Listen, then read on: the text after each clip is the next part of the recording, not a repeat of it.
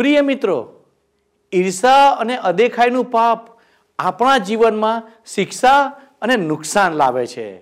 પણ ઈશ્વરનું વચન આશીર્વાદ લાવે છે. શું તમે તે વચન પ્રમાણે જીવન જીવવા તૈયાર છો?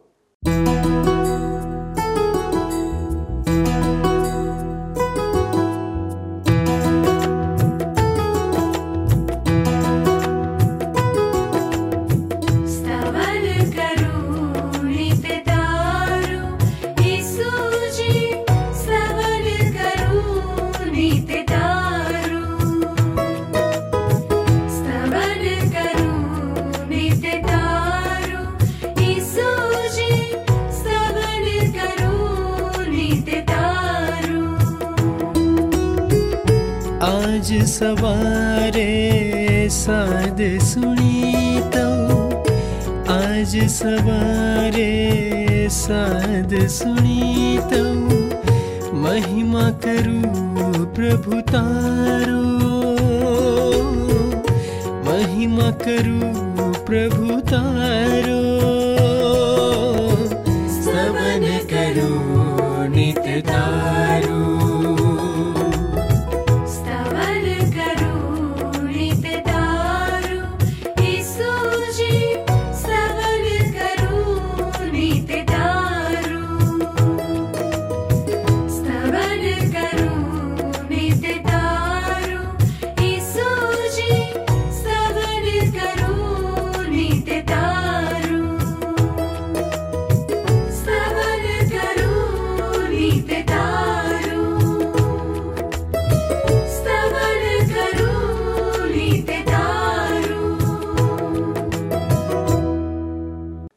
વહાલા દર્શક મિત્રો, ફરી એકવાર સ્તવન કાર્યક્રમમાં આપ સૌનું સ્વાગત કરું છું. આ દિવસોમાં આપણે ગણનાના પુસ્તકનો અભ્યાસ કરી રહ્યા છીએ. આજે આપણે માનવ જીવનના ત્રણ પાપો વિશે ચર્ચા કરીશું. પહેલું, વાસનાનું પાપ. બીજું પાપ, મરિયમ અને હારૂનની અદેખાઈ કે ઈર્ષા છે. ત્રીજું પાપ ડરનું પાપ છે. કનાન દેશની જાસૂસી કરવા માટે બાર જાસૂસોને મોકલવામાં આવ્યા. અને તેઓ જ્યારે જાસૂસી કરીને પાછા આવ્યા, ત્યારે તેમનામાંના દસ જાસૂસોએ માઠો સંદેશ આપ્યો. ફક્ત બે જ જાસૂસો, યહોસ્વા અને કાલેબે ઈશ્વરમાં વિશ્વાસનો સંદેશ આપ્યો. ઇસરાયેલ પ્રજાની અરણ્યમાંની મુસાફરી એક મહત્વની બાબત શીખવે છે કે હંમેશા બહુમતીથી લીધેલો અભિપ્રાય સાચો હોતો નથી. તો ચાલો વાળા દર્શક મિત્રો, આજના અભ્યાસ પરથી આ સત્યનું મૂલ્યાંકન કરીએ. પ્રિય મિત્ર, આજે આપણે ગણનાના પુસ્તકના બારમા અધ્યાયની એકથી સોળ કલમો જોઈશું, એ પછી તેરમા અધ્યાયની એકથી તેત્રીસ કલમો જોઈશું અને ચૌદમા અધ્યાયની એકથી નવ કલમો જોવાના છીએ. હવે તમે જોશો મિત્રો, તો બાઇબલમાં મૂસાના પારિવારિક જીવન વિશે બહુ જ જૂજ માહિતી આપવામાં આવી છે. પરંતુ જે કંઈ જણાવવામાં આવ્યું છે, એના ઉપરથી લાગે છે કે મૂસાનું કૌટુંબિક જીવન બહુ જ સુખી નહીં હોય. ગણનાના પુસ્તકના બારમા અધ્યાયમાં નોંધેલી ઘટના સિનાઈથી કાદેશ બારનિયા સુધીની ઇઝરાયેલી લોકોની મુસાફરી દરમિયાન બને છે. બારમા અધ્યાયની પહેલી કલમ જુઓ. અને મૂસા એક કુશી સ્ત્રીની સાથે પરણ્યો હતો એને લીધે મરિયમ તથા હારૂન તેની વિરુદ્ધ બોલ્યા કેમ કે તે કુશી સ્ત્રીની સાથે પરણ્યો હતો. આ કુશી સ્ત્રી કોણ છે? એ વિશે બાઇબલ કોઈ માહિતી આપતું નથી. આ કુશી સ્ત્રી મૂસાની બીજી પત્ની છે. મૂસાની પ્રથમ પત્ની મિદિયાનના યાજકની દીકરી સિપોરા હતી. હવે મરિયમે આ ઘટનાનો ઉપયોગ મૂસાના અધિકારને પડકારવા માટે કર્યો. બીજી કલમ. અને તેઓએ કહ્યું, શું યહોવા માત્ર મૂસાની મારફતે જ બોલ્યો છે? અમારી મારફતે પણ તે બોલ્યો નથી શું? અને યહોવાએ તે સાંભળ્યું. મરિયમ મૂસાની મોટી બેનની જેમ વાત કરે છે. એ પૂછે છે કે આ છોકરો મૂસા પોતાને સમજે છે શું? એ નાનો હતો ત્યારે અમારી મમ્મીએ એનો બચાવ કરવા એક ટોપલીમાં એને સંતાડીને નદીમાં એ ટોપલી તરતી મૂકી દીધી હતી અને એ ટોપલી પર તો મેં નજર રાખી હતી. મેં જો મેં એ ટોપલી પર નજર રાખી ના હોત તો આજે મૂસા ક્યાં હોત? હવે મરિયમની આ વાતમાં મૂસાનો મોટો ભાઈ પ્રમુખ, યાજક હારૂન પણ પોતાનો સૂર પુરાવે છે. જુઓ ત્રીજી કલમ. હવે એ માણસ મૂસા પૃથ્વીની પીઠ પરના સર્વ લોક કરતા નમ્ર હતો. કેવું લખ્યું છે? મૂસા વિશે અને પ્રભુ ઈસુ ખ્રિસ્ત વિશે કહેવામાં આવ્યું છે કે તેઓ નમ્ર હતા. યાદ રાખો મિત્ર, નમ્રતા એ કાંઈ નબળાઈ નથી. નમ્રતા એટલે ઈશ્વરને આધીન રહેવું અને ઈશ્વરની ઈચ્છા પ્રમાણે કરવું. ચોથી કલમ કહે છે, અને યહોવાએ મૂસાને તથા હારૂનને તથા મરિયમને એકાએક કહ્યું કે, તમે ત્રણેય મુલાકાત મંડપની પાસે નીકળી આવો અને ત્રણેય નીકળી આવ્યા આ એક કૌટુંબિક ઘટના છે મિત્ર. છથી નવ કલમ. અને તેણે કહ્યું, હવે મારી વાત સાંભળો. જો તમારી મધ્ય પ્રબોધક હોય, તો હું યહોવા તેને સંદર્શનમાં પ્રગટ થઈશ. હું સ્વપ્નમાં તેની સાથે બોલીશ. મારો સેવક મૂસા એવો નથી. એ તો મારા આખા ઘરમાં વિશ્વાસુ છે. હું તેની સાથે તો મોડા મોઢ, એટલે સ્પષ્ટ રીતે બોલીશ અને ભેદ ભરેલી વાતો વડે નહીં અને તે યહોવાનું સ્વરૂપ દેખશે, તો તમે મારા સેવક મૂસાની વિરુદ્ધ બોલતા બીધા કેમ નહીં? કેમ તમને બીક લાગી નહીં? અને તેઓ પર યહોવાનો કોપ સળગી ઉઠ્યો અને તે ચાલ્યો ગયો. ઈશ્વર કહે છે કે એ પોતે પ્રબોધકો, સંદેશવાહકો પસંદ કરે છે, પોતે. ઈશ્વર એમ પણ કહે છે કે મૂસા બીજાઓ કરતા મહાન છે. મારા સર્વ ઘરમાં તે વિશ્વાસુ છે. ઈશ્વર કહે છે કે બીજા કોઈ પ્રબોધક કરતા, ઈશ્વરના બીજા કોઈ સંદેશવાહક કરતા પોતે મૂસાની સાથે સીધે સીધી વાત કરે છે. ઈશ્વર મૂસાની સાથે સીધે સીધી વાત કરે છે અને એ પછી ઈશ્વર આગળ પુનર્નિયમના પુસ્તકમાં શું કહે છે એ તમે જુઓ. પુનર્નિયમનું પુસ્તક, એનો અઢારમો અધ્યાય ને અઢારમી કલમ તમે જુઓ. હું તેમને સારું તેમના ભાઈઓમાંથી તારા જેવો એક પ્રબોધક ઊભો કરીશ અને હું મારા વચનો તેના મુખમાં મૂકીશ. ને જે સર્વ હું તેને ફરમાવું તે તેઓને કહેશે. મૂસા જેવો આ પ્રબોધક બીજો કોઈ નહીં મિત્ર. ખુદ પ્રભુ ઈસુ ખ્રિસ્ત છે. બારમા અધ્યાયની દસમી કલમ જુઓ હવે. શું કહે છે અહીંયા ગણનાનું પુસ્તક બારમો અધ્યાય? દસમી કલમમાં કહે છે, અને મંડપ ઉપરથી તે મેઘ હટી ગયો અને જુઓ, મરિયમ કોઢથી બરફ જેવી શ્વેત થઈ ગઈ હતી અને હારુને મરિયમ તરફ જોયું તો જુઓ, તે તો કોઢી હતી. મરિયમ અને હારુને સાચે જ મૂર્ખામી ભરી વાત કરી હતી, મૂર્ખામી ભરી. ઈશ્વરના કડક ન્યાય ચુકાદા રૂપે મરિયમને કોઢ ફૂટી નીકળ્યો. મૂસાએ તેના માટે ઈશ્વરને પ્રાર્થના કરી. તમે જુઓ મિત્ર, મૂસાના હૃદયમાં કેટલી બધી ઉદાર ક્ષમા ભાવના અને કૃપા સમાયેલી છે. જોકે ઈશ્વરે મરિયમને સાજી તો કરી, પણ એણે સાત દિવસ સુધી છાવણીની બહાર રહેવું પડ્યું અને તે છાવણી બહાર રહીને ત્યાં સુધી લોકો પોતાની મુસાફરી આગળ વધારી શક્યા પણ નહીં. પંદરમી અને સોળમી કલમ જુઓ. શું કહે છે પંદર અને સોળ કલમ? અને મરિયમને સાત દિવસ સુધી છાવણીની બહાર રાખવામાં આવી અને મરિયમને પાછી અંદર લાવવામાં આવી ત્યાં સુધી લોકો આગળ ચાલ્યા નહીં. અને પછી લોકોએ હસેરોતથી નીકળીને પારાનના અરણ્યમાં છાવણી કરી. હારૂનને શા માટે કોડ ફૂટી નીકળ્યો નહીં મિત્ર? મરિયમને ફૂટી નીકળ્યો. તો હારૂનને કેમ નહીં? એટલા માટે કે હારૂન ઈશ્વરનો પ્રમુખ યાજક હતો. જો એને કોડ ફૂટી નીકળે ને, તો એ આ યાજક તરીકે ઈશ્વરની સેવા કરી શકે નહીં. ઇસરાયેલી લોકો પાસે એમની અને ઈશ્વરની વચમાં ઊભો રહેનાર મધ્યસ્થ રહે જ નહીં. હારૂને મૂસાને વિનંતી કરતા જુઓ, શું કહ્યું અગિયારમી કલમમાં? અને હારુને મૂસાને કહ્યું કે, ઓ મારા ધણી, અમારા પર દોષ ના મૂક, કેમ કે અમે મૂર્ખાઈ કરી છે ને અમે પાપ કર્યું છે. પાપ કર્યું છે. વારું મિત્ર, આપણે હવે ગણનાના પુસ્તકના તેરમા અધ્યાયમાં પ્રવેશ કરીએ. તમે પ્રથમ ત્રણ કલમો જુઓ. અને યહોવાએ મૂસાને કહ્યું કે, કનાન દેશ જે હું ઇસરાયલ પુત્રને આપું છું, તેની જાસૂસી કરવાને તું માણસોને મોકલ. તેઓના બાપોના સર્વ કુળોમાંથી એક એક પુરુષને મોકલ. તે પ્રત્યેક તેઓ મધ્યે ઉપરી હોય. અને યહોવાની આજ્ઞા પ્રમાણે મૂસાએ પારાન અરણ્યથી તેઓને મોકલ્યા. એ સર્વ પુરુષો ઇસરાયેલ પુત્રોના મુખ્યો હતા. ઇસરાયેલી લોકો કાદેશ બારની આ પહોંચી ગયા છે. જે વચનના દેશની સરહદને અડોઅડ છે. હવે અહીં વચનના દેશ કનાનમાં જાસૂસો મોકલવાનો નિર્ણય કોણ કરે છે? શું એ ઈશ્વરનો ખ્યાલ હતો? કનાન દેશની જાસૂસી કરવાનો વિચાર ઈશ્વરનો હતો? ના. અહીં જો કે આપણને એવું લાગે છે કે ઈશ્વરનો ખ્યાલ હતો, ઈશ્વરનો વિચાર હતો, પરંતુ હકીકત જુદી છે. ઈશ્વર ઇઝરાયેલી લોકોની વિનંતીનો પ્રત્યુત્તર આપી રહ્યા હતા. વચનના દેશ કનાનમાં જાસૂસો મોકલવાનો ખ્યાલ ઈશ્વરનો નહોતો. જાસૂસો મોકલવાનો ખ્યાલ નિર્બળતા અને બીક સૂચવે છે. ઇઝરાયેલી લોકોને બીક હતી કે તેઓ વચનના દેશનો કબજો લઈ શકશે નહીં. ગમે તેમ પણ વચનના દેશમાં ઇઝરાયેલી લોકોને દોરી જનાર તો ઈશ્વર પોતે હતા.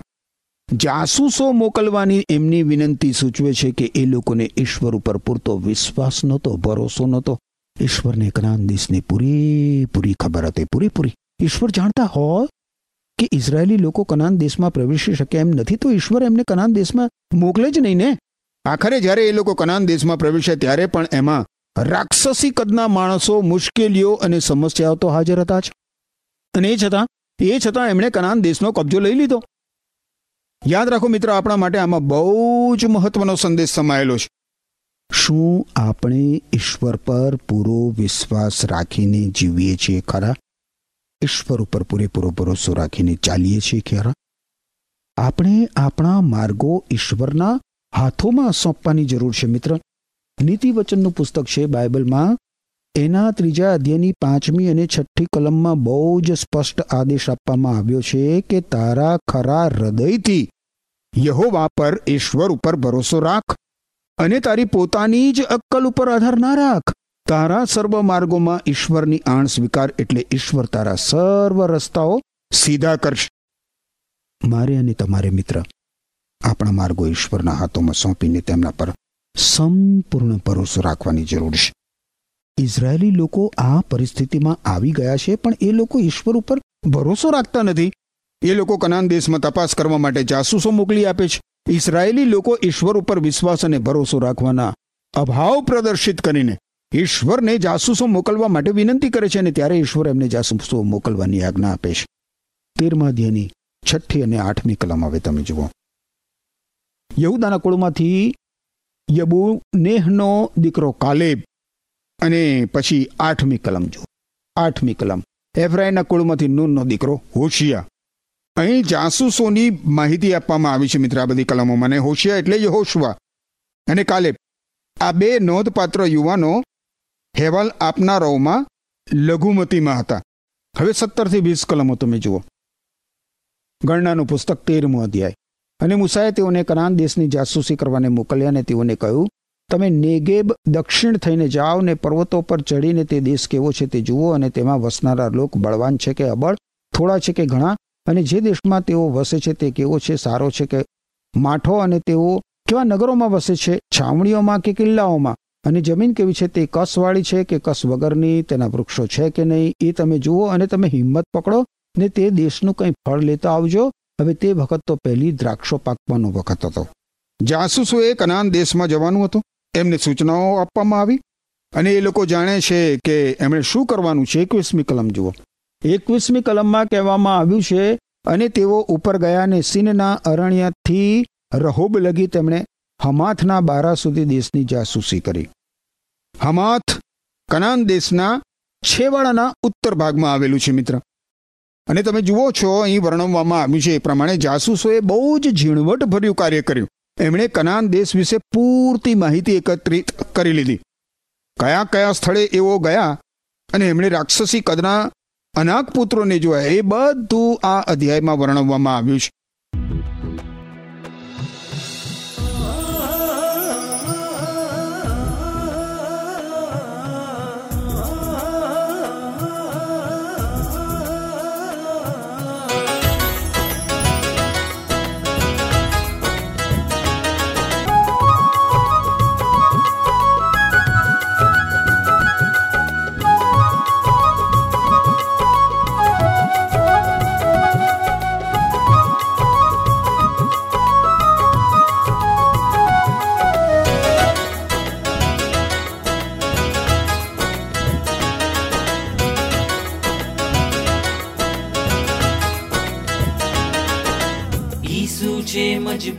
ખડકને ઘડ મારો આધાર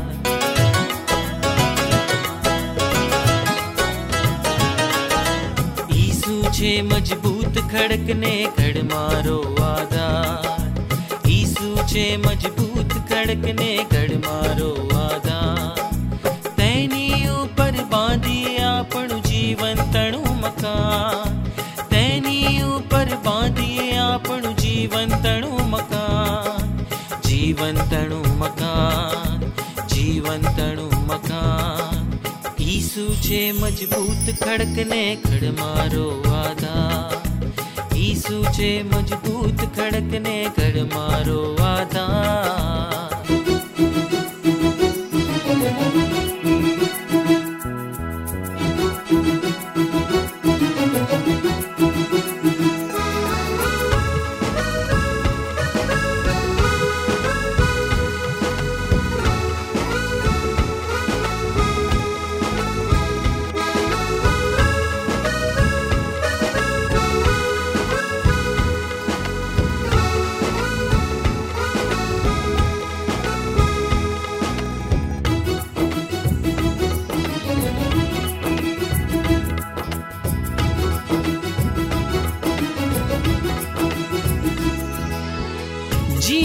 જીવનમાં જાડો આવે તોફાનોને રેલો સાથે જીવનમાં જાડો આવે તોફાનોને રેલો સાથે આ જીવનને તોડવા કાજે નાશ નિરાહે દોરવા કાજે આ જીવનને તોડવા કાજે નાશ નિરાહે દોરવા पूर्वकाजे। भरमावे शता ईसु छे मजबूत खड़कने गढ़ मारो वादा ईसु छे मजबूत खड़कने गढ़ मारो वा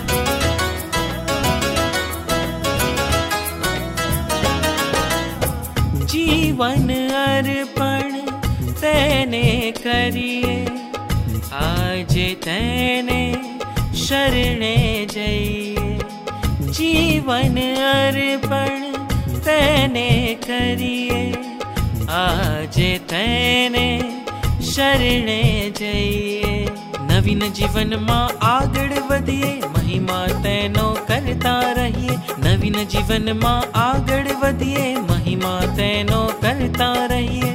એક જ છે આધાર, ઈસુ એક જ છે આધાર.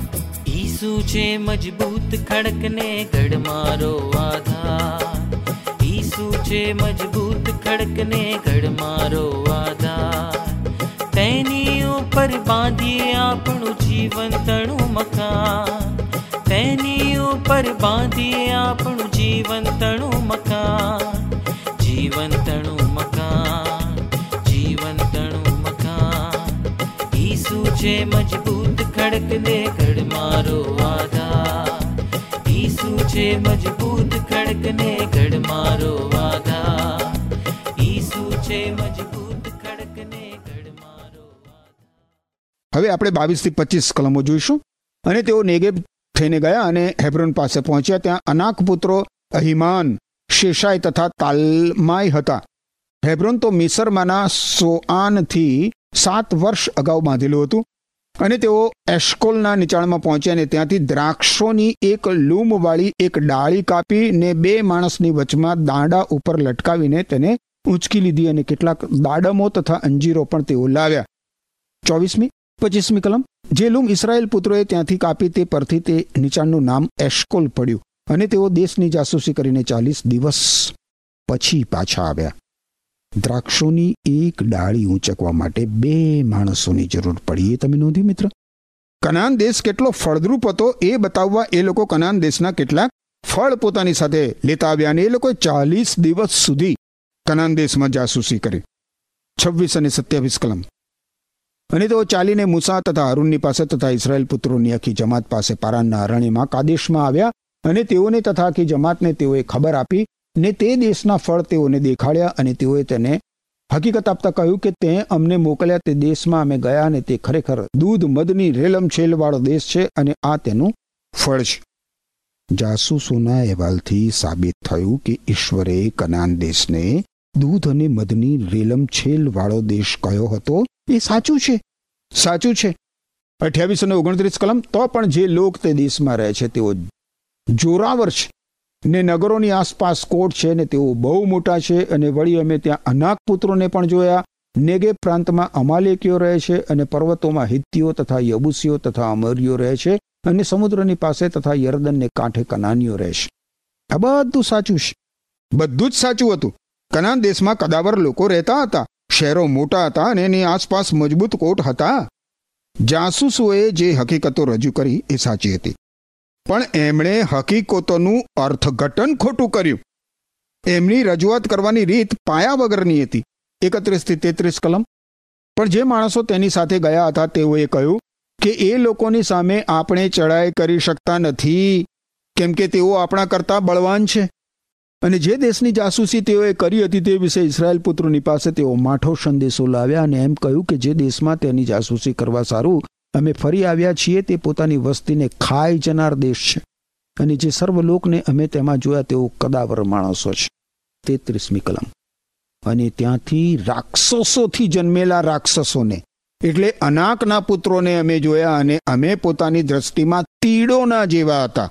ને તેઓની દ્રષ્ટિમાં પણ અમે એવા જ હતા. તમે ગભરાઈ જાઓ. ઈશ્વર પરનો વિશ્વાસ ગુમાવી દો. તો મિત્ર પરિસ્થિતિ અને સંજોગો અને સમસ્યાઓ મહાભયાનક સ્વરૂપ ધારણ કરી લે. એ હોય એના કરતાં વધારે મોટા લાગે. કનાન દેશમાં કદાવર માણસો હતા, પરંતુ ઇઝરાયેલી લોકોએ એમને રાક્ષસો સમાન ગણી લીધા. રાક્ષસો સમાન. એ લોકો રાક્ષસી દેખાયા કારણ કે ઇઝરાયેલી લોકો બી ગયા હતા. ઇઝરાયેલી લોકોને કનાન દેશના લોકો કદાવર દેખાયા અને એમણે પોતાની, પોતાને તીડ સમાન જોયા. આ સરખામણીમાં તમે જાણો છો? એમણે કોની બાદ બાકી કરી નાખી મિત્ર? એમણે ઈશ્વરની બાદ બાકી કરી નાખી. જો એમણે સરખામણીમાં ઈશ્વરનો સમાવેશ કર્યો હોત, તો પરિસ્થિતિ કેટલી જુદી હોત. ત્રીસમી કલમ તમે જુઓ, તેરમા અધ્યાયની. અને કાલે બે મૂસાની આગળ લોકોને શાંત પાડ્યા અને કહ્યું કે, ચાલો આપણે એકદમ ઉપર જઈને તેને કબજે કરીએ, કેમ કે આપણે તેને હરાવવાને પૂરા સમર્થ છીએ. આ લઘુમતીનો અહેવાલ છે, મિત્ર. કાલેબે આ અહેવાલ આપ્યો, પરંતુ બીજા લોકોએ એના અહેવાલને દબાવી દીધો. માત્ર યહોશવા કાલેબની સાથે સહમત થયો. હકીકતો સંબંધી જાસૂસોનો અહેવાલ તદ્દન સાચો હતો, એમાં કોઈ શંકા નથી, મિત્ર, પરંતુ એના અર્થઘટન વિશે બે મંતવ્યો રજૂ થયા. લઘુમતી મંતવ્ય હતું કે, ચાલો આપણે દેશને કબજે કરીએ. આપણે એને હરાવવા માટે પૂરા સમર્થ છીએ. પણ પેલું બહુમતી મંતવ્ય? બહુમતી મંતવ્ય તો એ હતું કે આપણાથી એ નહીં થઈ શકે. લોકોએ બહુમતીનું મંતવ્ય માન્ય રાખ્યું. એનું કારણ એ છે કે ઈશ્વરમાં એમને પૂરતો વિશ્વાસ નહીં હોવાથી એ લોકો માની શક્યા નહીં કે એ લોકો કનાન દેશનો કબજો લઈ શકશે. ગણનાનો ચૌદમો અધ્યાય જોઈએ પહેલી કલમ જુઓ. અને આખી જમાતે મોટો ઘાંટો પાડીને પોક મૂકી અને તે રાત્રે લોકો રડ્યા. એ રાત્રે લોકો અગાઉની જેમ જ રડ્યા. બીજી કલમ. કહે છે. અને સર્વ ઇસરાયેલ પુત્રોએ મૂસાની વિરુદ્ધ તથા હારૂનની વિરુદ્ધ કચકચ કરીને આખી જમાતે તેઓને કહ્યું, અમે મિસર દેશમાં મરી ગયા હોત તો સારું અથવા અરણ્યમાં મરી ગયા હોત તો સારું. મને લાગે છે મિત્ર કે આ સમયે તો બિચારા મૂસા અને હારૂનને મનમાં થયું જશે કે અમે અરણ્યમાં મરી ગયા હોત તો સારું થાત. જેથી ઇઝરાયેલી લોકોની આ સતત ચાલતી કચકચ અને ફરિયાદથી અમે બચી તો જાત. ત્રીજી કલમ, અને તરવારથી મરી જઈને માટે યહોવા અમને આ દેશમાં કેમ લાવ્યો છે? અમે તરવારથી મરી જઈએ માટે યહોવા અમને આ દેશમાં કેમ લાવ્યો છે અને અમારા બૈરા છોકરા લૂંટરૂપ થશે? મિસરમાં પાછું જવું. એ શું અમારે સારું, વધારે સારું ન હોય. આ લોકોના મનની પરિસ્થિતિ એટલી તો ખરાબ છે. એટલી તો ખરાબ છે કે એ લોકો કહે છે કે અમારી પત્નીઓ અને અમારા બાળકોને દુશ્મનો અમારાથી છીનવી જશે. એ લોકો પોતાની પત્નીઓ અને બાળકોનું બાનું કાઢે છે. એવો દોડ કરે છે કે એ લોકો પોતાની પત્ની અને બાળકોનો ખ્યાલ રાખે છે, પરંતુ હકીકતમાં તો એ લોકો ઈશ્વરને દોષ દે છે. એ લોકો એવું પ્રદર્શિત કરે છે કે જાણે ઈશ્વરને એમની પત્નીઓ અને એમના બાળકોને કાંઈ પડી જ નથી. તમે જાણો છો મિત્ર, વચનના દેશમાં કોણે પ્રવેશ કર્યો? ઇઝરાયેલી લોકોના આ સંતાનોએ પ્રવેશ કર્યો. ઇઝરાયેલી લોકોની આ બીજી પેઢીએ પ્રવેશ કર્યો. આ ઇઝરાયેલી લોકો તો ત્યાં બેસીને રડવા લાગ્યા અને એમના બાળકોની સલામતીની ચિંતા કરવા લાગ્યા. હકીકત તો એ છે કે ઈશ્વર એમના બાળકોનો વિચાર કરતા હતા. પોતે, ઈશ્વર પોતે અને ઈશ્વર એમને વચનના દેશમાં લઈ પણ ગયા. આગળ આપણે ચારથી નવ કલમો જોઈએ. અને તેઓએ એકબીજાને કહ્યું, આપણે સરદાર ઠરાવીને મિસરમાં પાછા જઈએ. ત્યારે ઇસરાયેલ પુત્રોની જમાતની આખી સભાની આગળ મૂસા તથા હારૂન ઊંધા પડ્યા. અને નૂનનો દીકરો યહોશવા તથા યુફેનનો દીકરો કાલેબ જેઓ દેશની જાસૂસી કરનારાઓમાંના હતા, તેઓએ પોતાના વસ્ત્રો ફાડ્યા અને તેઓએ ઇસરાયેલ પુત્રોની આખી જમાતને કહ્યું કે જે દેશની જાસૂસી કરવાને અમે જઈ આવ્યા, તે અત્યુત્તમ દેશ છે. જો યહોવા આપણા ઉપર પ્રસન્ન હશે, તો તે આપણને તે દેશમાં લાવશે, ને તે આપણને આપશે, ને તે તો દૂધ, મધની, રેલમછેલવાળો દેશ છે. ફક્ત યહોવાની વિરુદ્ધ તમે દંગો ના કરો. તેમજ દેશના લોકોથી તમે બીશો નહીં. કેમ કે તેઓ તો આપણો ભક્ષ છે, તેઓનો આશ્રય તેઓની પાસેથી જતો રહ્યો છે ને યહોવા આપણી સાથે છે, તેઓથી ન બીવો આ બે માણસો. યોશવા અને કાલેબ. બીજા જાસૂસોના જેવી જ માહિતી લઈને આવ્યા હતા. પરંતુ એમના અહેવાલમાં તફાવત કયો છે? એમના અહેવાલમાં તફાવત હકીકતોના અર્થઘટનનો છે મિત્ર, કારણ કે એમણે એમાં ઈશ્વરનો સમાવેશ કર્યો. તમને કદાવર માણસ સામે તમારી જાત તીડ જેવી દેખાય, ત્યારે તો તમને ઈશ્વરની વધારે જરૂર હોય ને? મિત્ર ઇસરાયેલી લોકોને ઈશ્વરની ખરેખર જરૂર હતી. ખરેખર જરૂર હતી. કાલેબ અને યહોશવાએ તેમને ભારપૂર્વક જણાવ્યું પણ ખરું કે જો ઈશ્વર તેમનાથી પ્રસન્ન હશે, ખુશ હશે, તો ઈશ્વર એમને વચનના દેશમાં અચૂક લઈ જશે. પરંતુ એ લોકો ઈશ્વર ઉપર વિશ્વાસ કરે નહીં. તો ઈશ્વર કઈ રીતે એમનાથી ખુશ થાય? એમણે ઈશ્વર ઉપર વિશ્વાસ રાખવો જ પડે. શું તમને મિત્ર, તમારા જીવન માટે ઈશ્વર ઉપર વિશ્વાસ છે? ફરીથી પૂછું છું. શું તમને તમારા જીવન માટે ઈશ્વર ઉપર વિશ્વાસ છે મિત્ર? કયા ઈશ્વર ઉપર વિશ્વાસ છે? કેવો વિશ્વાસ છે? ફરી મળીએ ત્યાં સુધી. ઈશ્વર તમને પોતાની પાંખોની છાયા તળે, પોતાની આંખોની કીકીની પેઠે સાચવી સંભાળી રાખો. ઈશ્વર તમને આશીષ આપો. આમેન. વાલા દર્શકો, આજના અભ્યાસમાં આપણે મૂળભૂત રીતે ત્રણ ઘટનાઓ જોઈ ગયા. જ્યારે આપણે આધ્યાત્મિક સેવામાં હોઈએ અને દુનિયાવી રીતે મૂલ્યાંકન કરીએ છીએ, ત્યારે આપણે મરિયમ અને હારૂનની જેમ ઈર્ષાના પાપમાં પડીએ છીએ. સેવામાં દરેકની ભૂમિકા મહત્વની છે. આપણે એકબીજાને ઉત્તેજન આપવું જોઈએ. ઈર્ષા કે અદેખાઈ ન કરવી જોઈએ. ઈશ્વર ઈચ્છે છે કે આપણે તેમનામાં પૂરો ભરોસો રાખીએ. જેથી જ્યારે પણ આપણે પહાડ જેવી સમસ્યાઓનો સામનો કરીએ, ત્યારે આપણે તેમનાથી ડરવું ન જોઈએ. જો તમે ઈસરાયલીઓના જીવનને ધ્યાનથી જોશો, તો તમને તેમના જીવન પ્રત્યે દુઃખ અને ગુસ્સાની લાગણી થશે. કારણ કે આટલા બધા ચમત્કારો જોયા પછી પણ તેઓએ ઈશ્વર પર વિશ્વાસ ન કર્યો. આપણે જોયું કે ઈસરાયલીઓના જીવનમાં બળબડાટ અને હઠીલાપણીનું એક સરળ પાપ એક દિવસની મુસાફરીને એક વર્ષમાં ફેરવે છે.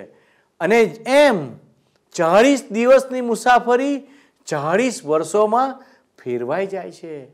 તો મિત્રો, આપણું જીવન કેવું છે? તે આજે જ નક્કી કરીએ. આ બાબત સમજવા ઈશ્વર આપ સર્વને સહાય કરો. આમેન. શું તમને આ કાર્યક્રમ ગમ્યો? અત્યારે જ અમને મિસ કોલ કરો.